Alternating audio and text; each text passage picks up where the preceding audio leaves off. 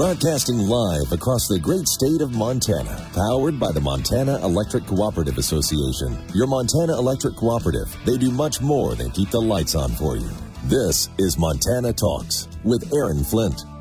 Well, here we are. We're in the middle of the holiday season, so we thought, what the heck? Let's go down, catch up with some good friends, have a cigar. We're hanging out at the Summit Cigar Lounge in Billings. In fact, we were we were hanging out here, uh, several months ago, maybe a year ago now, and it was it was Greg Franks, the proprietor of the Summit Cigar Lounge uh, Scobey, Montana's own uh, former state senator John Brennan. We were sitting here and they were telling all these stories from the 70s, the 80s, and really some incredible Montana history and talking Montana politics. And we are like, man, we got to share this uh, with the rest of the state because this is really some some interesting stuff. And so, uh, State Senator John Brennan, former state senator out of Scobey, it, it's great to see you. When I think of before we get into you know uh, some of the, the big Montana political history here when I think of Scobey, Montana, whenever I'm up in Scobey or Plentywood, I feel like I'm on the top of the world. How do you describe, you're a longtime farmer and, and legislator out of that area. How do you describe Scobey to your friends elsewhere across Montana, elsewhere across the country? Well, I just tell people that I said uh, if half the people uh, stayed that left Scobey had stayed in Scobey, we'd we'd be bigger than New York City. uh, but I tell you what, Scobey is the most remote place in America from anywhere. Now Glasgow has claimed it, but we're even further north and east than Glasgow. Glasgow's the big city up there. Are you kidding yeah, me? Glasgow, well, at least that's what we thought of when they, I was a kid. They've said that Glasgow. Well, Scobey's more remote than, and of course it's only about a third of the size of Glasgow. But, but the point is, going up there, graduating from high school, being in business all my life, I had four tire stores in North Dakota, and Montana. You know, you know everybody, and it's always been. Uh, when I was a kid, I suppose we had about three thousand people in Daniels County, and now there's probably a little under 2,000. But I'll tell you, it's a very progressive town in the sense of they don't like government, basically, and they understand how government moves, and that is uh, backwards of a turtle race. And so when they want a school, they want a, a, a new fire department, when they want to do that, they go out and raise the money themselves. Right, they make it happen. I remember when they were building the new swimming pool in the radio station. Yeah, we, we raised uh, yeah, it was a million and a half dollars we raised in about a year for a new swimming pool, and uh, it's the art of the place now, you know. And, and they've held a lot of state meets up there. But people just go put their money where their mouth is, and we have this little KCGM radio station up there. It's a labor of love. I'm on the board of directors, and I will tell you that we've had radio radiothons. We've raised millions and millions of dollars for every uh, hospital and school and fire department and ambulance and what have you. Because if we'd have waited for it coming from the government, we'd have never gotten it. We'd be all dead by the time it got there. but that that's shows you and but Scobey is suffering uh, like all these other little rural towns. We we uh, don't have an automobile dealer there anymore, and uh, be honestly, we don't we we don't have a, a clothing store there anymore, and so but that's not we're not immune from that just because we're Scobey, but that's the fight. But people are pretty loyal to Scobey and and to their sports, uh, they're really loyal. And Scobey's done its fair share of doing very well in, in basketball and football over the years. Yeah, you know, ask that, yeah, you ask that question. Greg Franks, how do you describe Scobey? Well, it, you know, I say it's a lot like Wibaux, but with more football uh, championships. Uh, my wife's, of course, from Wibaux. I say she's, well, she's from back east. People think she's from New York, or whatever, but no, she's from Wibaux. And uh, John and I have often joked, and we've had some bets on uh, on who would win these statewide championships between the two teams. We know who'll be sleeping on the couch tonight, then, after that bet. Yeah, Wibaux football joke. Yeah. Hold that thought. More with uh, Greg Franks and uh, State Senator John Brennan after this. News Talk 970 and 103.3 FM KBUL, your home for Fox News, Hannity, Bongino, and Montana Talks with Aaron Flint.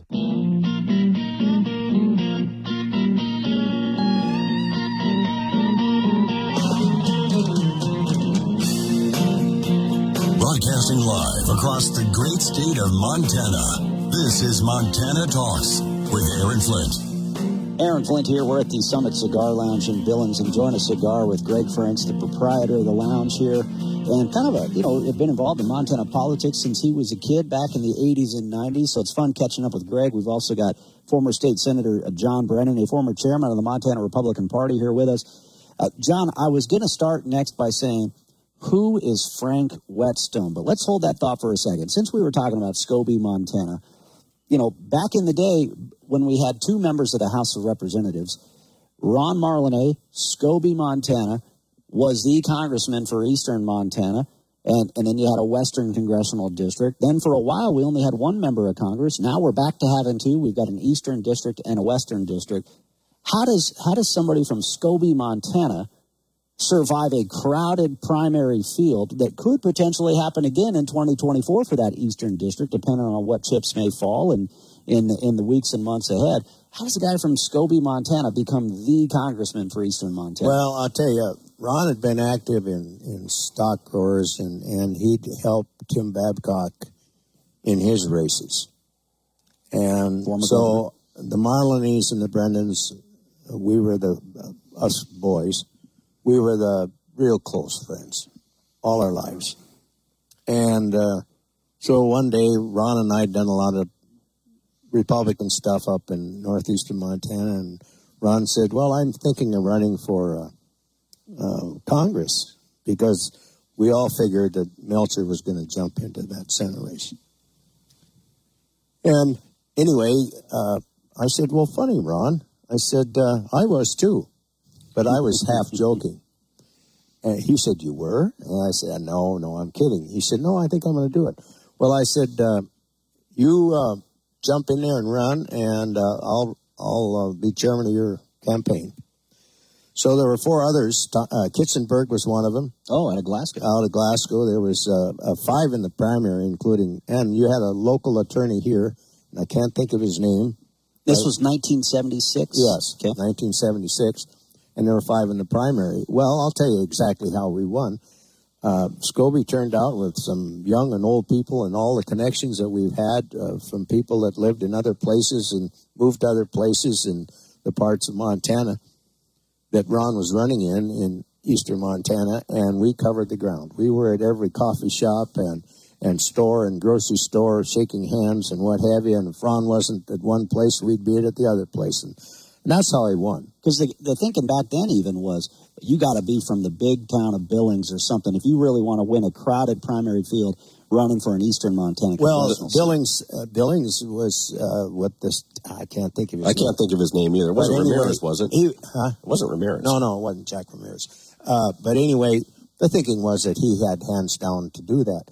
But uh, he was a very nice fellow, and uh, but Don't give Ron too much credit. but we just but we just uh, we just covered our bases and ran and and the whole deal the press was Ron who who is Ron Ron it was Ron Ron. Marlenee. But but the people out on Main Street knew who, Yeah. because he hit the ground running. And, Yeah. and you're right; those those tentacles and those connections from small town Montana, they reach deep into the big towns as well. Oh, there's a lot of people from eastern Montana, northeastern Montana that are here in Yellowstone well, I, I say Billings is a big town fi- filled full of small town people, and uh, that's what makes Billings so great. Is that you get all these small town highline folks and eastern Montana folks that that, you know maybe maybe their brother took over the ranch or or their sister took over the small business, so they had to go somewhere, and so they came here. Greg Franks, Uh, let me finish yeah, just go ahead, one go thing. ahead, yeah. So when Ron won that race in the primary, the first thing we did, we got the candidates together, and they all came together and supported Ron in, in, in the press and in what have you.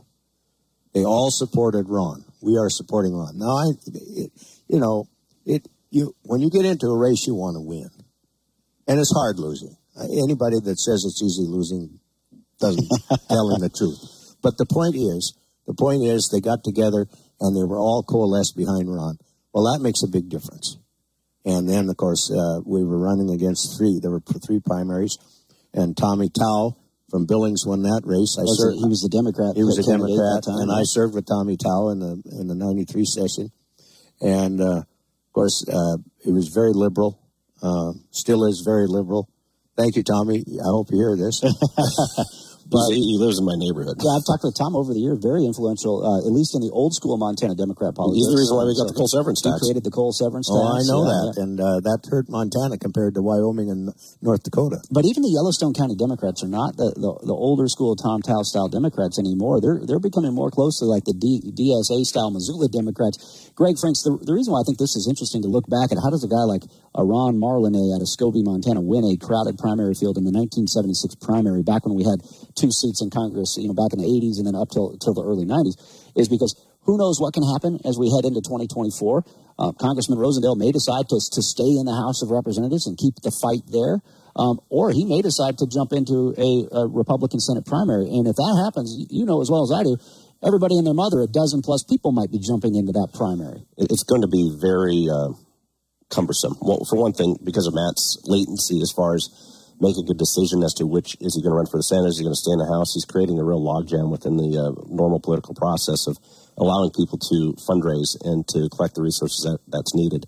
And so he's shortening their window to be competitive in the primary, which you know you get desperate candidates that can do desperate things, and you can sit there and look at a lot of a lot of potential for chaos. As I mentioned in the, in the last hours, you're, you're pulling people out of races that are secure races, and we, we can talk about this later, but a competitive primary is healthy, but when it's not really necessary, and you know, we'll see where Matt's at with his fundraising uh, into this quarter, if he's going to be competitive at all, regardless. Yeah. bottom line is, you know, uh, John talked about in '76. Everybody came together, supported the eventual candidate.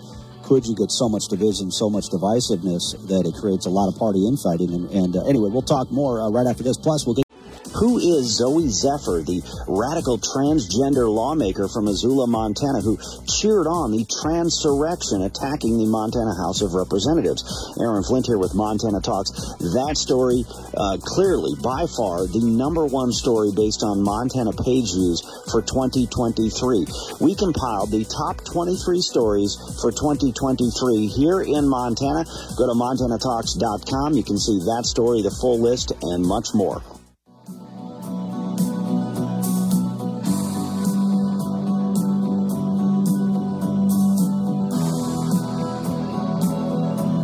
Talking about the issues that matter to Montana. Statewide, this is Montana Talks with Aaron Flint. All right, Montana Talks here uh, with uh, State Senator John Brennan, former state senator out of Scobey, Montana, former chairman of the Montana GOP. Greg Franks, who actually worked for Ron Marlenee. Back, tell you started when you were still a teenager, I think, right, uh, Greg? Uh, did did uh, volunteer work for Ron and Conrad and Marc Racicot and those guys in the '88 elections, and uh, uh, opportunity to go to the Republican National Convention in '88 really got my uh, my uh, t- uh, spurs into it uh, back then, and I've been involved ever since. Well, you know, I, I want to talk more about a potential 2024 Eastern Montana Eastern District congressional primary, and and you know, kind of uh, look back at the 1976 Eastern District primary. But let's hold on to that for, for just a moment here, because I, I want to get to this uh, Greg, why don't you give us what you recall first? Because I, I, I, know uh, John probably knew Frank Whetstone, you know, in a little more more depth. But I like the way that when you first told us about Frank Whetstone and his story and the significance of his role in really the the Western Revolution, the Reagan Western Revolution. How, it, it, how do you describe t- kinda, Frank Whetstone? I'm sorry to step on you, but it kind of it kind of ties into that '76 election with uh, with Mans, Mansfield being appointed to ambassador to Japan, and uh, and um, like Metcalf, not Metcalf, um, Melcher, Melcher, Melcher, that's yeah. it. Sorry, and Melcher jumping into the uh, Senate race had opened up that Eastern Congressional District, and uh, so fast forward a little bit, or rewind. Let's rewind a little bit. Go back into 1968 when there was. Uh, a presidential primary. There's a group of people across the western U.S. that started recruiting Ronald Reagan to run for president and uh, they put forth an effort. They tried to get him. He was sitting governor of California. Uh, it wasn't a very big effort from what my, my history tells me on it, but they did make a motion and they figured, well, let him finish up his term as governor and we'll continue, we'll start working on it. Well, Nixon ended up winning in 68. And uh, so that uh, removed 68, 72. But this organization was organizing throughout the western United States county by county, precinct by precinct, and, and, Frank Whetstone was one of the leading chargers of that of that thing. And Frank Whetstone is a guy from the Shelby, he was Shelby, Montana. No, Cut, Cut, Bank. That's right, Cut Bank. He was the owner of the paper there at Cut Bank. Is that Frank the was. Pioneer Press? Yes, am I remembering right? I okay. think it's the Pioneer Press. Yeah. And Frank, in his own way, could be a very controversial guy so Frank Whetstone, newspaper uh, owner in Cut Bank, Montana. So kind of uh, you know Highline of Montana, Shelby Cut Bank, the the Golden Triangle, part of the, the triad up there, if mm-hmm. you want to say right. So Frank, went, so what do you remember about Frank so, Whetstone? so I was at a Jack which we talked about last hour, um, and I'm hanging out there. It's on a Sunday afternoon. I'm talking with uh, Larry Anderson, Dave Bliss, and um, we're, we're, visiting about you know the history of this. I, I, don't know if I was asking the questions. it's, it's been many years ago, but uh, Dave and Larry start telling the story about, uh, you know, Frank worked his tail off getting Reagan elected. And they, they, they had a uh, contested primary in 76 against Ford. And they came really close to challenging the sitting president. There was talk about Reagan being his running mate and vice versa and stuff. they ended up not having the votes, uh, and and they receded back. Well, they continued to continue to go back to work, and like I said, they organized county by county, precinct by precinct. The moral majority will claim credit for Reagan's victory, but these guys were the boots on the ground. They were the guys, the statisticians, the people that were organizing getting people involved in the party. They were the ground army campaign. And, and they, they organized, and Frank organized the entire Western U.S. And in fact, Frank would travel all over the place. He'd fly to California, land at the airport there. Guess who would pick him up at the airport? John Wayne or Jimmy Stewart. And I mean, Frank's influence was tremendous. Well, of course, Reagan ends up winning in 1980. And to uh, one of the rewards you get for working in a presidential campaign is sometimes you get asked to be on the transition committee, and that's a very valuable position because that allows you to choose who's appointed where, who gets to be in this position, who gets to do this, who gets to do that. And um, so Frank's on this transition committee. Well, there's a little known former Montana senator that wanted to be reappointed back to the ambassador to Japan. Who did he have to go through?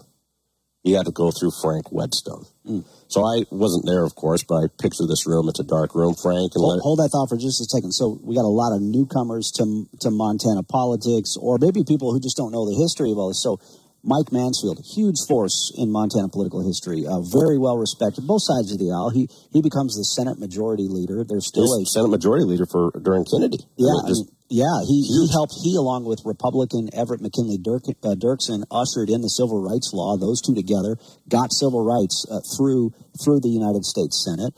Uh, and he becomes ambassador to Japan, and you'll talk more about that. But he was the Senate Majority Leader. Uh, he was a World War II veteran uh, professor at the University of Montana. Uh, I mean, just a, huge a amount of influence in politics huge in Montana. force in Montana politics. And money that he would be able to get to come in to fight against Republican causes was, I mean, almost insurmountable because we didn't have any elected office officers really state nationwide uh, that could or statewide that could be competitive. So if you wanted to turn the state red. Uh, you had to figure out how, how do we build a, a new organization uh, given the tremendous influence of, of a Mike Mansfield back in the day. Thank, thank you for going back on the history on this. I, I, forget sometimes not everybody knows, but so there, there you are in this room, and, uh, and, evidently Larry Anderson and Dave Bliss were sitting there, uh, and this little known Montana senator Mike Mansfield comes in, wants to be reappointed to ambassador to Japan. And Frank had the wherewithal to look, look him straight in the eye and say, We'll reappoint you to ambassador to Japan under one circumstance. And he says, What's that? It says that you have nothing to do with Montana politics from this day forward.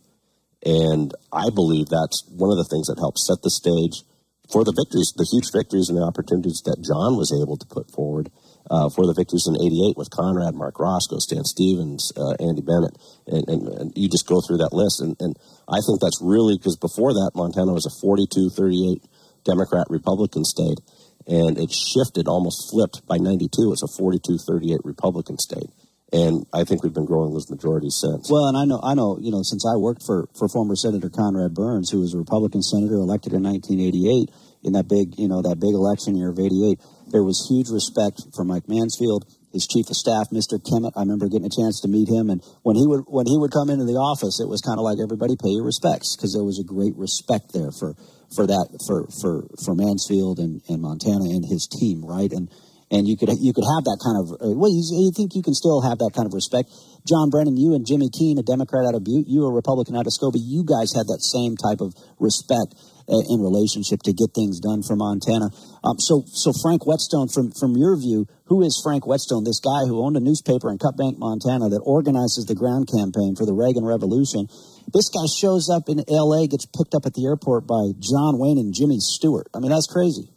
Well, I tell you what, it just shows you the the strength of the tenacity of people in Montana, especially rural people, because Cutbank compared to Billings is nothing in the size of population, and it just like I said earlier before, if you just stay in there and, and work, you know, ants get a lot done because they never quit uh, working, and that's the way it is in business or politics, and Frank Whetstone was in Cut Bank. It was very controversial. My sister and my brother-in-law were in Cut Bank at the time. My uh, brother-in-law was a Lutheran pastor there.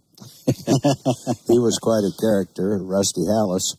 And uh, he and Frank would uh, cross each other every now and then. Russell would say something that uh, got uh, Frank's dander up, and uh, they would go at it in a in a friendly way. But but uh, he was very uh, uh, frank, very strong-minded, uh, and like uh, Greg said, they put together over the years this cadre of people throughout the West, and and so it was no surprise. And of course, they tried to get Ronald Reagan elected in 1976, and they fell short in that election. And I, I will tell you, uh, Frank and that cadre, the people and, and from Montana, they did a great job in putting Ronald Reagan. And As far as I'm concerned, Ronald Reagan was the best president I've ever known.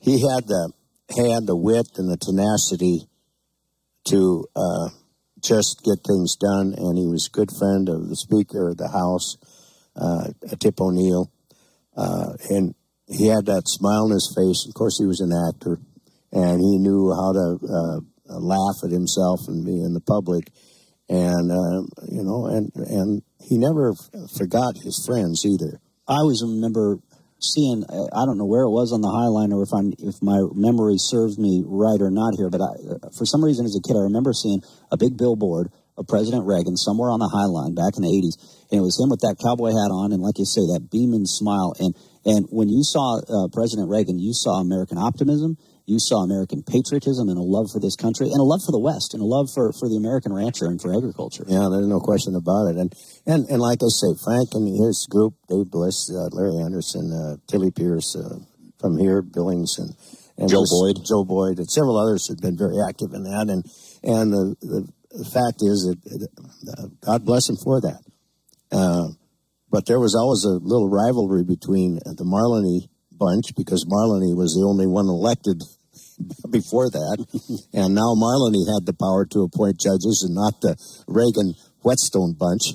And then you had the party. So there was a little behind the scenes kind of rivalry. Oh, there, there, was there was a rivalry, and and of course, uh, uh, but I think that's there's always that in business and politics anyway, if you can keep it uh, under control. And so it worked uh, well. And now the story I've heard is why Frank exited early from the uh, Reagan.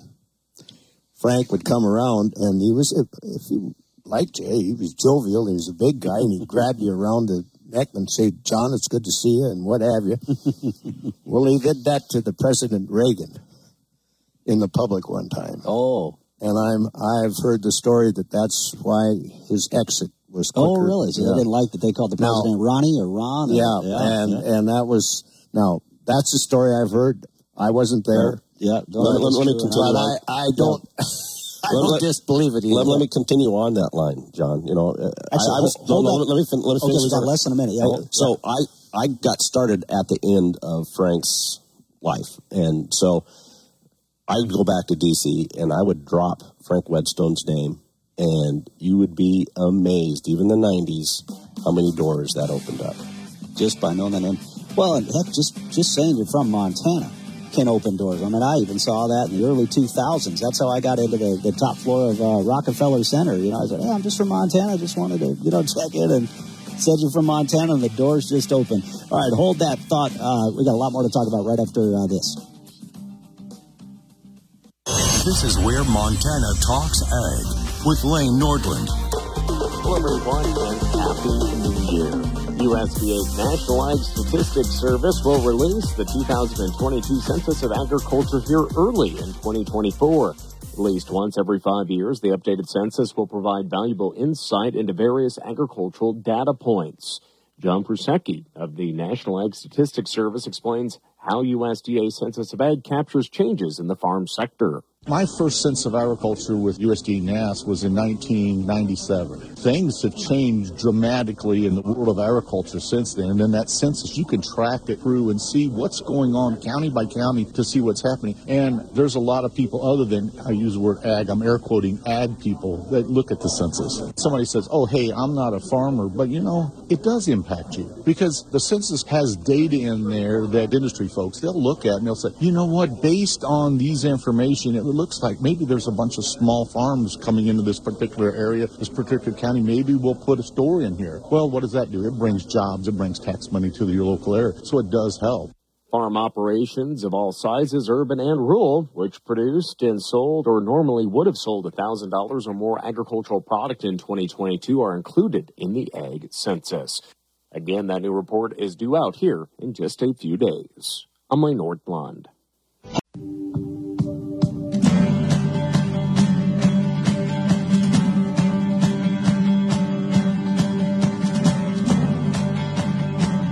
Montana is talking here. This is Montana Talks with Aaron Flint. Aaron Flint here with Montana Talks. Yeah, we're hanging out at the uh, Summit Cigar Lounge in Billings, catching up with some great friends here, talking Montana history, talking Montana politics. Greg Franks, uh, I was thinking, man, you were you were telling this story, and we got State Senator John Brennan, former state senator out of Scobey, with us here. In fact, uh, John was telling us he he was the chairman of the Montana delegation in '84 when Reagan got nominated when he was running for reelection. So that's another another cool feather in his hat as well. But but Greg, you were telling the story about Mike Mansfield and Frank Whetstone and getting renominated as ambassador to Japan. I wonder if that story's ever been recorded in print, or if any of the biographers have ever even captured that I, I, I, teased the idea um, that you know there should be a real the real Reagan Revolution, talking about that that ground war that was put together. I mean, with uh, Rollins and, and Charlie Black and all those guys that really worked hard uh, for years and years trying to put that organization together. That most of them didn't get a lot of credit for. I mean, you'd have guys like Jerry Falwell and the Moral Majority, and those guys taking credit for it. But it was really the the boots on the ground and the the people that were doing the work that did the organization to get that done. And that's with anything. Well, I was thinking about this too, uh, John Brennan. You know, you you look at people that were big movers and shakers, and really, you know what? At the end of the day, there's a lot of people who couldn't even tell you who the governor was eight years ago maybe not even the governor today or the governor 20, 30 years ago. The, the reality is we're all going to be forgotten eventually, but our kids and our grandkids are going to see the fruits of the work we do or don't do here. Yeah, that's right. And, and you know, another person that stayed in there all of his life is Ed Rollins. Yeah. you'll, you'll see Ed Rollins on TV every now and then. Yeah, he's. Uh, I don't think he's supporting Trump. He's, I don't think he is this time either. I think he was on DeSantis' side. Uh, I think he's supporting somebody else, but yeah. I don't remember who it was. But Ed Rollins has been in there. I knew Charlie Black and Ed Rollins. Those are all when I was chairman of the party from 1980 on. Yeah. Uh, it, well, and you know, you look at Reagan and, and how long he had built up his presidential campaign. A lot of people think this stuff think this stuff just happens overnight. And and Reagan, it took several years before he finally became president. Look at the Carter years he ended up pulling us out of, and we're, we're in uh, worse than the Carter years right now. I think a lot of people really believe on several fronts. But Greg Franks, I want to go back to so here you are. Let's fast forward to the 1990s now. You know, you're like what 24 years old, and and now okay, so um, now we're looking at okay, so so George H. W. Bush loses to Bill Clinton. And then you end up becoming the state chairman for Phil Gramm's presidential campaign. Well, that, that's an interesting story. So, um, I, Conrad's uh, office called me once, and there was a filled budget hearing uh, that when the Republicans took over control of Congress in '95 that they're doing here in, in Montana, and uh, asked if I'd help do the um, advance and the prep work, be the local guy, because since Conrad didn't have a local guy on the ground that could do that. And of course, I volunteered to do it, and I got to know some people within the Kasich organization because he was House Budget Committee chairman back in the 90s. He, he, you know, that's one of the reasons why John and I became friends is he's the only guy in my lifetime that ever balanced a federal budget. Yeah. It was his budget that he proposed. John Kasich and Newt Gingrich, when I was a kid in the 1990s, man, they, they delivered. But John, John became a good friend. I got to know another uh, guy that did uh, a lot of advance work, a lot of stuff for the Reagan administration, and Doug and I hit it off. And and Doug uh, Doug suggested you should get involved in presidential politics, and Marlenee had encouraged me to get involved for it too, because there's a brief moment where Cheney was looking at running, and uh, Ron wanted to be his kind of body man, his driver, the guy that kind of did it, and he did some things, but uh, Cheney never did that. So um, after this budget hearing stuff, I decided to fly back to D.C. This is in '95, and uh, the two ca- candidates that were running was uh, uh, Bob Dole and and, and um, Phil Gramm were the two main candidates. Well, I, I interviewed with both of their campaigns, not for jobs, but to kind of get to know who they are. And the people that were working for Dole were working for because they thought he was going to win, but the people that were working for Phil Gramm, big budget hawk, uh, were working for him because they believed in what he what he was fighting for. What he wanted to do. And you got to know a guy. Who's this Texas guy? Fred. Uh, Fred Meyer. Fred, Fred Meyer was Victory '84, a state party chairman of Texas. John knows him well. Uh, great guy. Victory '84 for Reagan. Victory '88 for uh, uh, Bush. Uh, victory 2000 for Bush W.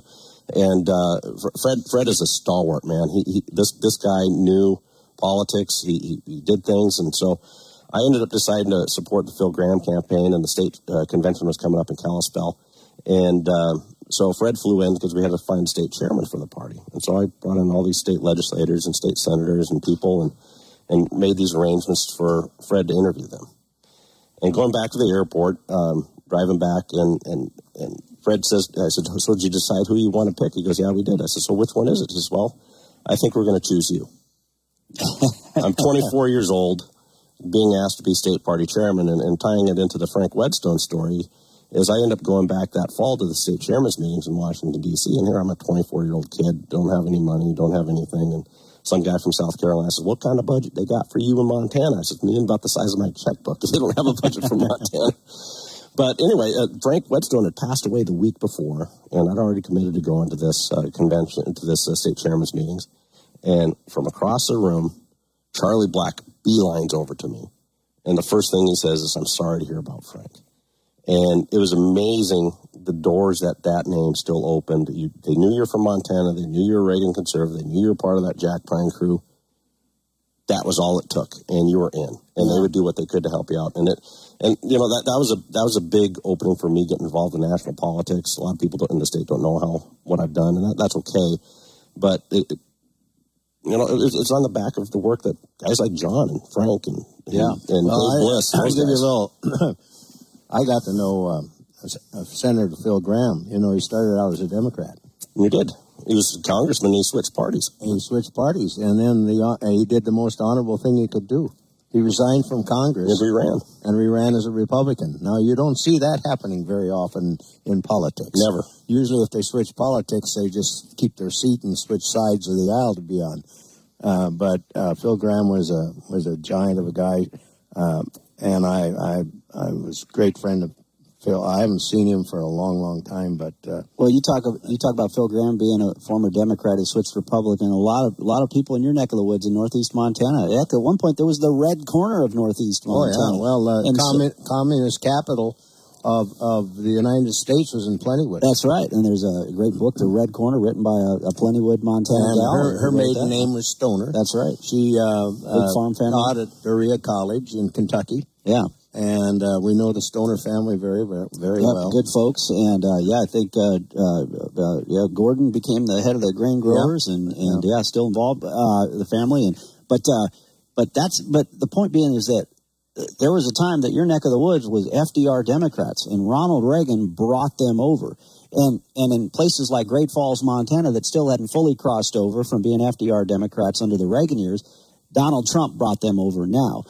And Republicans have now swept nearly every major office in Montana except for that U.S. Senate seat held well, by Liberal Senator Jon will, Tester. Uh, just a little correction there. Okay, yeah. The guy that started out as a Democrat was Big Ed Smith. Oh, Big Ed. Oh, Big and Ed. Big Ed was a Democrat. Really? Okay. But, uh, he was He's very Glasgow, well liked. The snowmobile guy, right? Was it Glasgow? Or is this a different Big Ed? Big Ed Smith. Uh, this is a different state senator. State oh, yeah, senator. Yeah, that's for right. 20, 20 some years. Area. No, no, he's from Dagmar area. Okay, Med- you know better than me. Anyway, he started out as a Democrat, got to be a House of Representatives, and he was a great baseball pitcher, great athlete, and tall. You know, he's about big man. six foot six, and his kids were bigger than him. Uh, Rod is about six five, and the one that just passed away was a little over seven foot tall.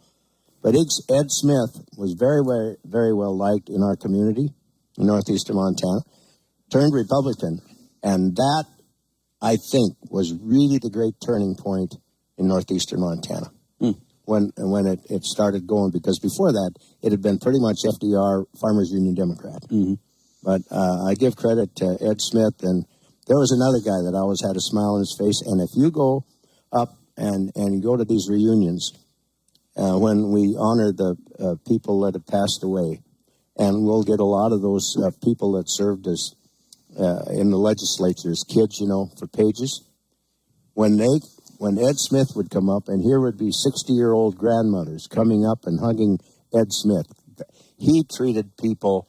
It didn't matter Democrat, Republican, Independent, Catholic, Lutheran, Jew. It didn't matter. He treated them as equals, and they were all one. And that really made, I think, the start of the big changeover in northeastern Montana. Yeah, about, about one minute uh, to go here, but we were talking, uh, just for this segment, then we'll talk more after this, but, you know, we were talking about the 1976 primary. How does a guy from Scobey, Montana, Ron Marlenee, win this crowded Republican field?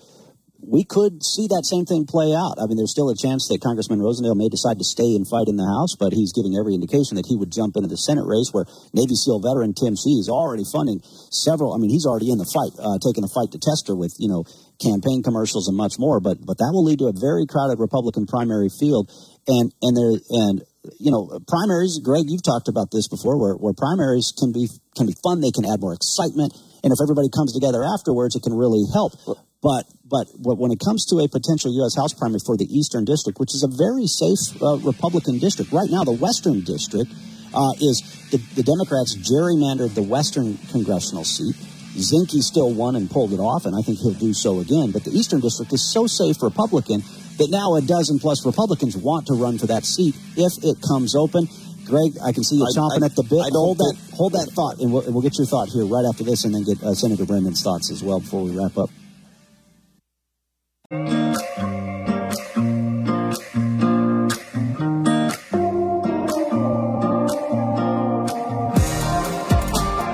Broadcasting live across the great state of Montana, powered by the Montana Electric Cooperative Association. Your Montana Electric Cooperative, they do much more than keep the lights on for you.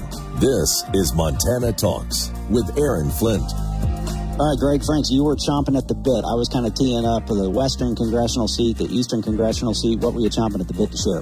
I really don't think that the congressional race is really going to be what's up for grabs. I think with the plus 15 that the Republicans have in that Eastern district, I think whoever the nominee is, we've got some great people. Republicans will win. Yeah. They're, they're probably going to win. My, my worry is down ticket and the, the, vacuum that it creates within the party, opening up uh, land board seats like the auditor's position if Troy decides to stay in the House race and, and state legislative races that should be solid Republicans. You don't know what's going to happen in the election process, the candidates you're going to recruit. You know, I'm going to go back to Fred Meyer. He used to be state party chairman of Texas, you know, big dog within the, the, the national political scene. Fred always told me, he says, in an open primary, he always encouraged lots of people to get involved and have it be contested because he says that hones a candidate. It, it helps them be a better, it's kind of like a, a pre-fight or a preliminary fight to get, get them ready for, for a battle and but he was always kind of leaning towards that uh, if it's a if it's an incumbent not to. I don't know, know, if I necessarily always agree with that statement, but that was Fred's vantage point. But my, my concern is, you know, I really wish Matt would make a decision. I wish he would have made a decision back in April. Tell everybody what his intentions are, what he wants to do, because the way that he's dragging this out, he's creating an incredible logjam within the Republican Party, within the primary process, creating a lot of uncertainty and creating a lot of angst in regards to to what what's going to happen. A lot of division and and and infighting. You know, no, I, and, and, I really like Matt. You know, Matt ideologically, he and I are pretty closely aligned. I, I, I applauded him for the leadership battles stuff that he did. I think that we got some gains for there, but you know, one of the things I, have told him is, is that, you know, with those types of political risks, you risk political capital. And I'm going to be honest with you. I think Matt's going to have a real difficult time electability wise, winning the Senate, if winning the Senate race, because you know one thing I, I think that can always been said is, is within the Senate races, and the House races, that we always have chosen ideologues. We don't always, but we normally pick ideologues. Marlenee, um, uh, Williams out of the Western District. You got Rehberg, guys that are hard, Rosendale, guys that are hard fighters that like getting into the scraps.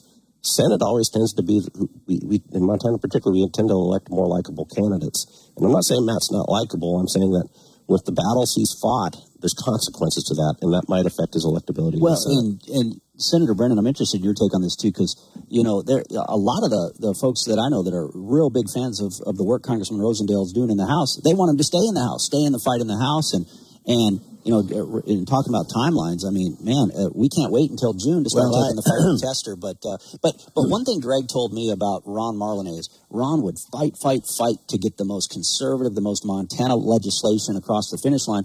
But eventually, he knew when to take a deal and to get something across the finish line. Right now, Republicans in Congress, uh, you know, they're too busy fighting and not getting the deal across the finish line. Is what it seems. Well, I disagree a little bit with that. I mean the Biden administration isn't willing to make a deal, period. Yeah. We're, nor the Senate we're, we're, we're talking about yeah. the border and what have you. But uh, I think the uh, when I was state chairman of the party, I said uh, the party will not take any uh, sides on a primary unless the person is a felon or you know what I'm saying like that, a very bad person. And when Ron Marlenee came out and endorsed me for state Republican chairman, I told him not to do it. I said, that's only going to hurt you, Ron. It's not going to hurt me or help me. But the, the point is, you're going to have Republicans split on, on, on what's your thought process. They might like what you say and they might not like what you say. It'll just make people mad. And I, I think that uh, uh, people that are taking primary sides before the primary, I, um, I disagree with that. I I, uh, I think they should stay out because, in my mind, it only hurts them as well. But and that- it's and it's hard to beat an incumbent. I But that agree. being said, we for this big Senate race, we can't wait till June to start taking the fight. Or, or same thing happens. Jon Tester is back, and, and we get more open borders with it, and and uh, and the Democrats control the Senate, whether we get a Trump or a DeSantis or anybody else in there. Yeah, and well, I and and this is a fear that I have. I, I have a fear that this could uh, possibly uh, splinter the Republicans, and if that happens, you'll get Tester back again, and basically the Republicans elect Tester, and Tester's vote is exactly like Schumer's.